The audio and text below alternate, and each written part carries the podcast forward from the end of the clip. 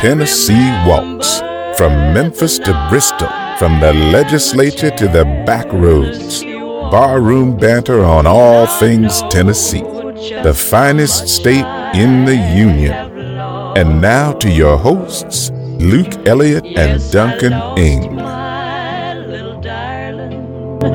The night they were playing the beautiful Tennessee Waltz.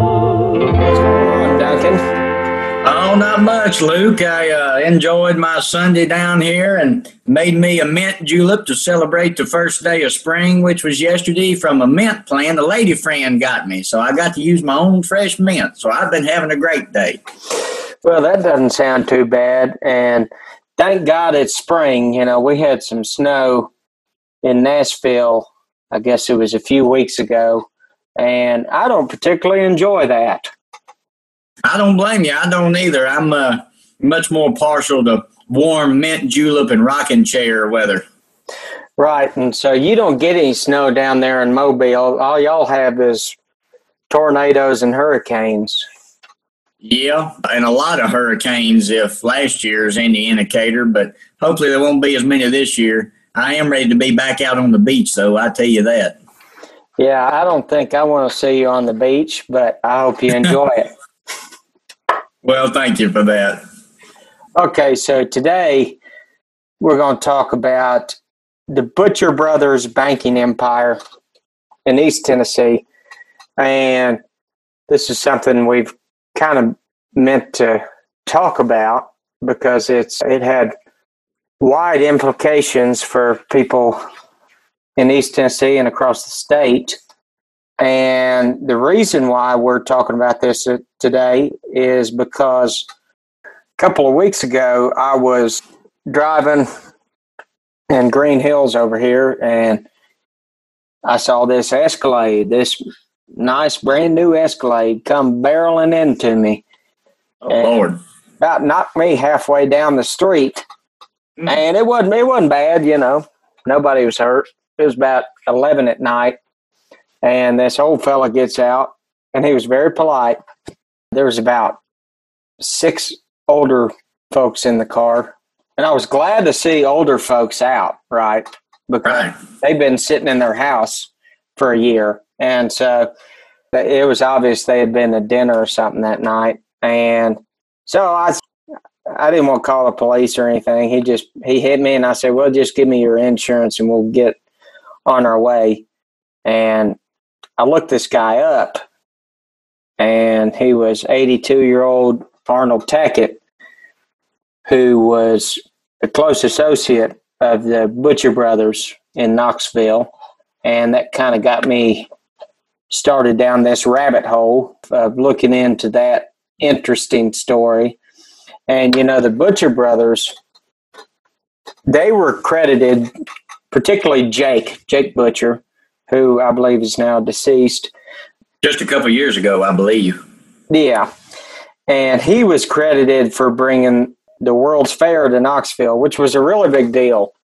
Reagan was there, Ronald Reagan, and my family was there. They opened up the UT dorms to let everybody stay in in 1982.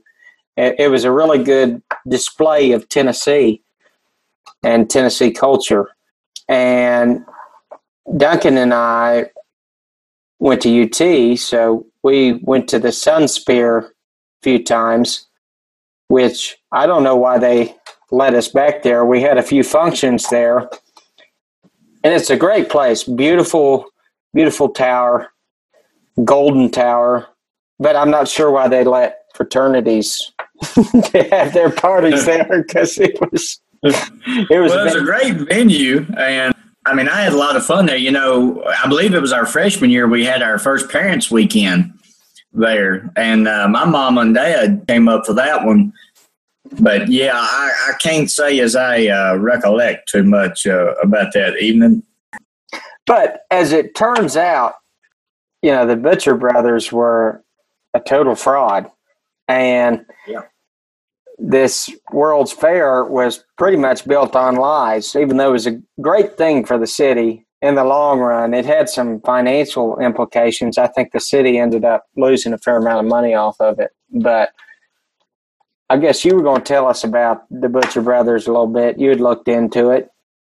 Yeah, yeah. I was going to talk a little bit about the case, but before I do, I was just going to say that in Knoxville, you know, we still have World's Fair Park and the Sun Sphere and a lot of the stuff in that park is a holdover from that World's Fair. And it, it wasn't a quick fair like we think of them today because it actually lasted from May all the way till the 1st of November or October 31st of 1982. So it was a long span of time that that was going, and it was a huge thing for Tennessee.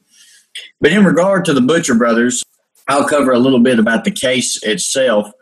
The Butcher Brothers owned some 27 banks that held billions of dollars in assets in Upper East Tennessee, not just Knoxville, uh, but also Claiborne County and areas around Upper East Tennessee. And the deal was there had roughly been three to four, between three and 400 separate cases filed in regard to these 27 different banks. But because of the way the banking industry works and the different agencies and regulations, they never really got put together until a man by the name of Sterling Owen, who was an accountant and an FBI special agent, got assigned to the case. And so he started looking at the case. And it's actually interesting. After all this was said and done, and some years down the road, he became the chief of police for Knoxville.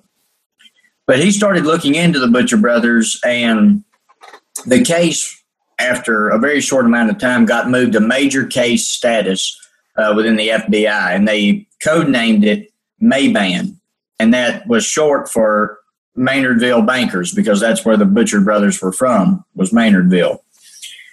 But what they were doing is in those days, according to Agent Owen, you know, there were three kinds of people in town that everybody looked up to, and it was their preacher, their doctor, and their banker. Those were very illustrious professions. And so, what people were doing, and I should point out that the Butcher Brothers targeted working class, generally not well educated people, and they preyed upon them and took advantage of them because there were some people that they tried to target who were wise to their scheme and wouldn't have anything to do with them. But what they would do is they would have these people sign their names to a blank loan form and leave it with them, and they would fill it out as need be uh, sometimes. Other times, what they would do, people would come in and get loans, say to start a business, and say they needed $20,000 to start a business the Butcher Brothers would say, Well, we're going to invest in your business because we think it's such a great idea. So why don't you get this $40,000 loan and we're going to invest the other 20,000 in bank stock. And they would make that a stipulation of the loan. And a lot of times what would happen was these people would think they had, you know, $50,000 in loans when in actuality on paper they had $100,000 in loans and they could never pay it back. And they didn't agree to it either. So it was really terrible for working class people because there was no way out for them. And actually, uh, out of the 27 banks the Butcher Brothers had, at least one of them was not insured by the FDIC. So when they got convicted and prosecuted, every nickel that had been in that bank that people had deposited was gone and they couldn't get it. Kind of like what happened with the Great Depression when the banks shut down. And so all those hardworking rural people lost everything. But in regard to the case, there were, once it was elevated to major case status, they had 35 data entry employees working on it, four administrative employees and nine FBI special agents just for this one case in East Tennessee. And they brought in people from all over the country. because the Butcher brothers, as we've kind of alluded to, were extremely powerful people politically. They were well respected in the community. Jay Butcher would fly from a helicopter from his mansion into the airport in Knoxville to conduct his business that he had there during the day. And he was personal friends with President Jimmy Carter. He was uh, a former finance head for the Democratic National Committee at the national level. And he even ran for governor against Lamar Alexander at one point and was big buddies with Ray Blanton. Imagine that. Right, right. So he was he was right after Blanton. Right, right. And he was that friends was a, that was a good crowd, wasn't it? yeah, yeah, a notorious crowd to say the least. But essentially, also, by the way, I forgot to mention this. A sideline for the Butcher brothers and a lot of the people in the upper echelons of their banks was the cocaine industry. I found out through my research that a lot of the money they would do these loans with, they were using it to purchase cocaine in large quantities and were helping deal it around uh, East Tennessee and other areas, which is just crazy to me. I just can't believe something like that would be around East Tennessee. I know, I know. Can you imagine? But what they would do is when they gave these loans to these people that they could never pay back, the oversight agency there was would come in and they would look at them and they would say, well, these loans aren't tenable because a lot of the collateral that's been put up was either fraudulent or was not worth near as much as they said it was on paper. And so they would threaten the bank about doing these loans. And so what they would do is as soon as they left, the Butcher brothers would use their networks of banks to trade stock with each other's banks and circle the money back around and pay off the loan with it, which is one reason why it took them so long to catch on to this scheme because they were just trading money between 27 different financial institutions that was under four or five different oversight agencies who didn't communicate with one another. Right. And that, that's an issue that has been improved as time has gone on. And they were probably, it's my understanding that they were intrastate okay. securities, which means that they were only dealt in the state of Tennessee. And so you had to have communication between the Tennessee regulators and the federal regulators. And that type of stuff has improved. You know, you wonder if something like this could happen today. I don't. It, basically, they were just running a big pyramid scheme. Yeah, and and that's what it was. Essentially, it was what people do with shell companies. Only it was all within the banking industry in a localized area. So it was really pretty crazy. And we forget we're talking about 1982. I think they actually went to trial and got convicted in 84. This is before the age of technology, computers, stuff like that. Most of this stuff was on paper and done on paper. And so documents could get lost, stuff could be forged. There was no database, no way to actually check all that unless you manually did it, which is why I pointed out the number of people the FBI brought in for this one case 35 data entry employees. That's just 35 people recording the data. I mean, that's crazy, but it's because it was all paper, push cards full of thousands and thousands of sheets of paper. And probably, and probably with fraudulent numbers. You know, you got to think today that the auditors would pick something like this up. At least I hope so. Yeah, yeah at least we would hope so. But what you were saying about these working class people having loans that they essentially didn't know about. One would have to think if a loan were issued today that you could keep track of it on an online portal. So it's really unfortunate that back then everything was on paper and you know they they were probably I guess getting sent fraudulent statements on the balance of their loan Actually, I think they were getting accurate statements, but the, their view was, I didn't get take this money, so I'm not paying it. And the saddest part about all of this stuff is when this case was finally over, the courts ruled that every loan that had an authentic signature had to be paid in full.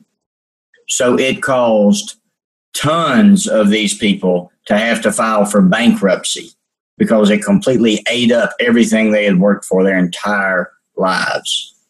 And you got to think that the Butcher brothers had a bit of an influence over the courts in that area. Oh, yeah.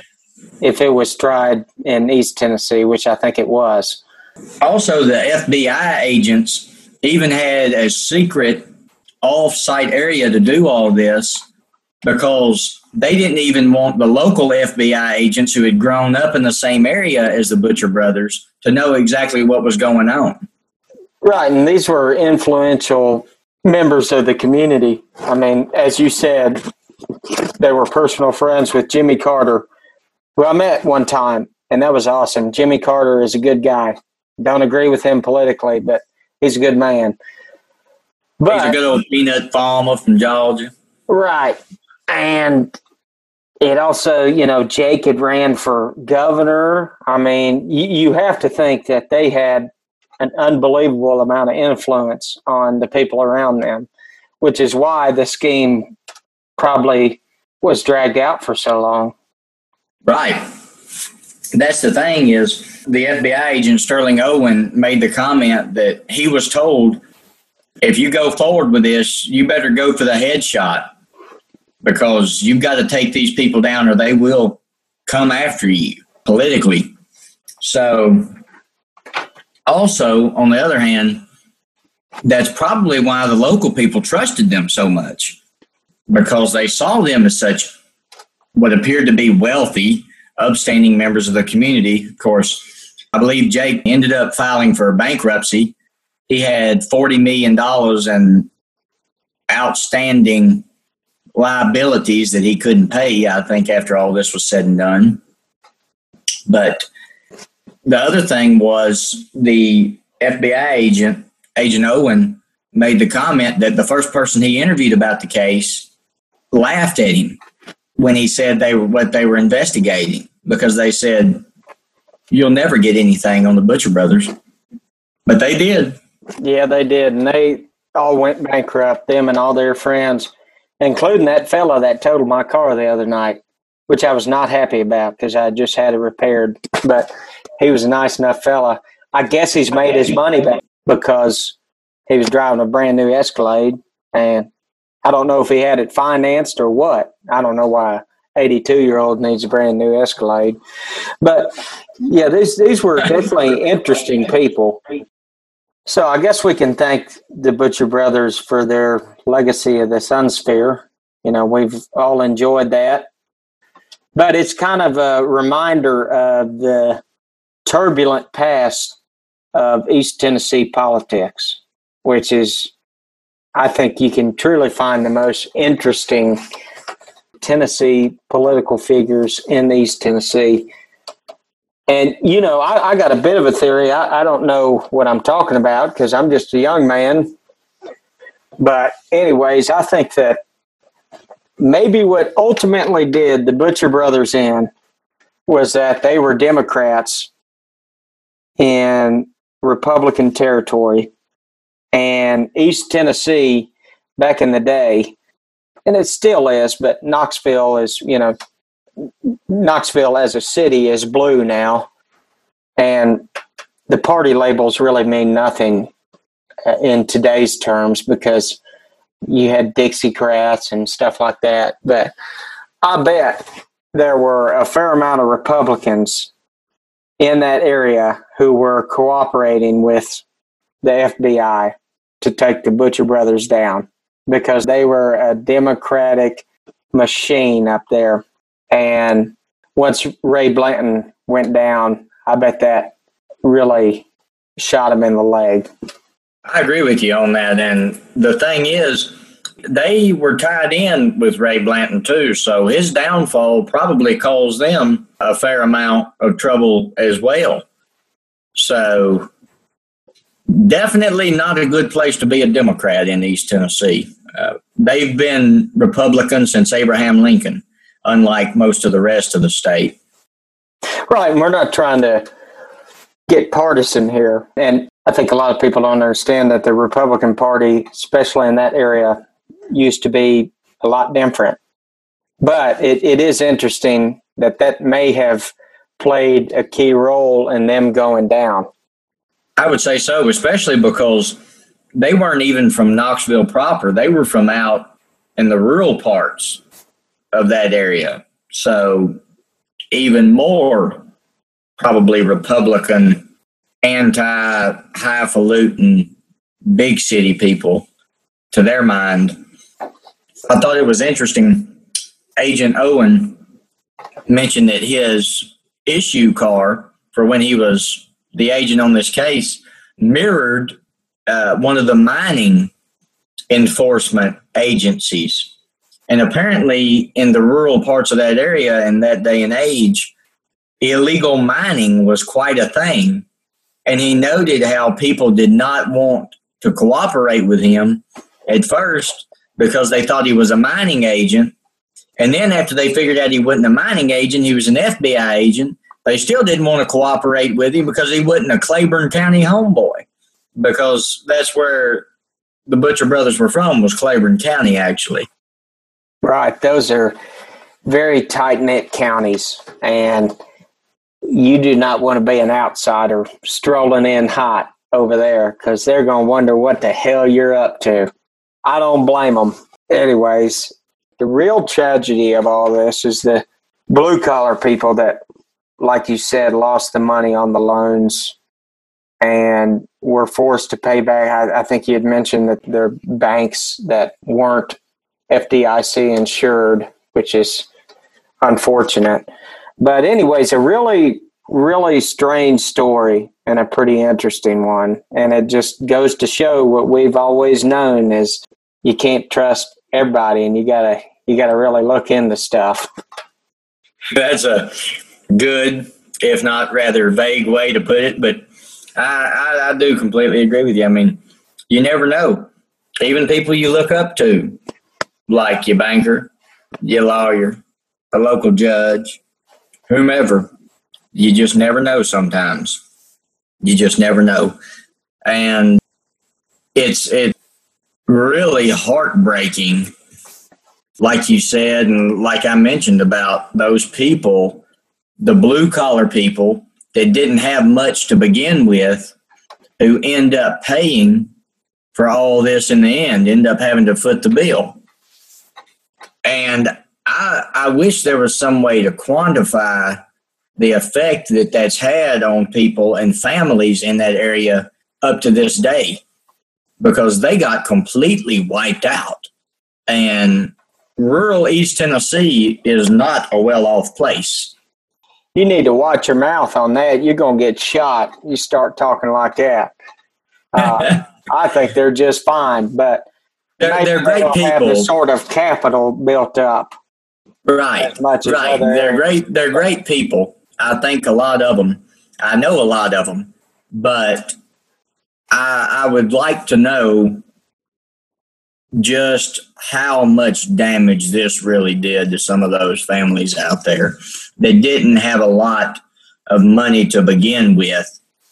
Some of these people worked their whole lives to get forty, fifty thousand dollars saved up in the bank, and then overnight it's gone because of something your friend Jake Butcher down at the bank, whose family you've known for years, has screwed you out of your money. And you never would have dreamed. And then the courts leave you holding the bag. I think it's a, a travesty and a tragedy. And it just goes to show you that just because that that may be the law or that's legal, it doesn't mean it's right. That's a very good point. Well, Duncan, I guess we'll get back at it here in a few weeks. We don't know where Jake Butcher is today. I don't know if he's sitting above or below us, but I certainly hope those families have been able to scrape it back. You know, they're hardworking people up there in Upper East Tennessee. They they'll they're pretty damn resilient. So, anyways, Duncan, we'll talk to you later, buddy. All right, Luke, sounds good. And I look forward to sitting down and talking about some old Tennessee political history again soon.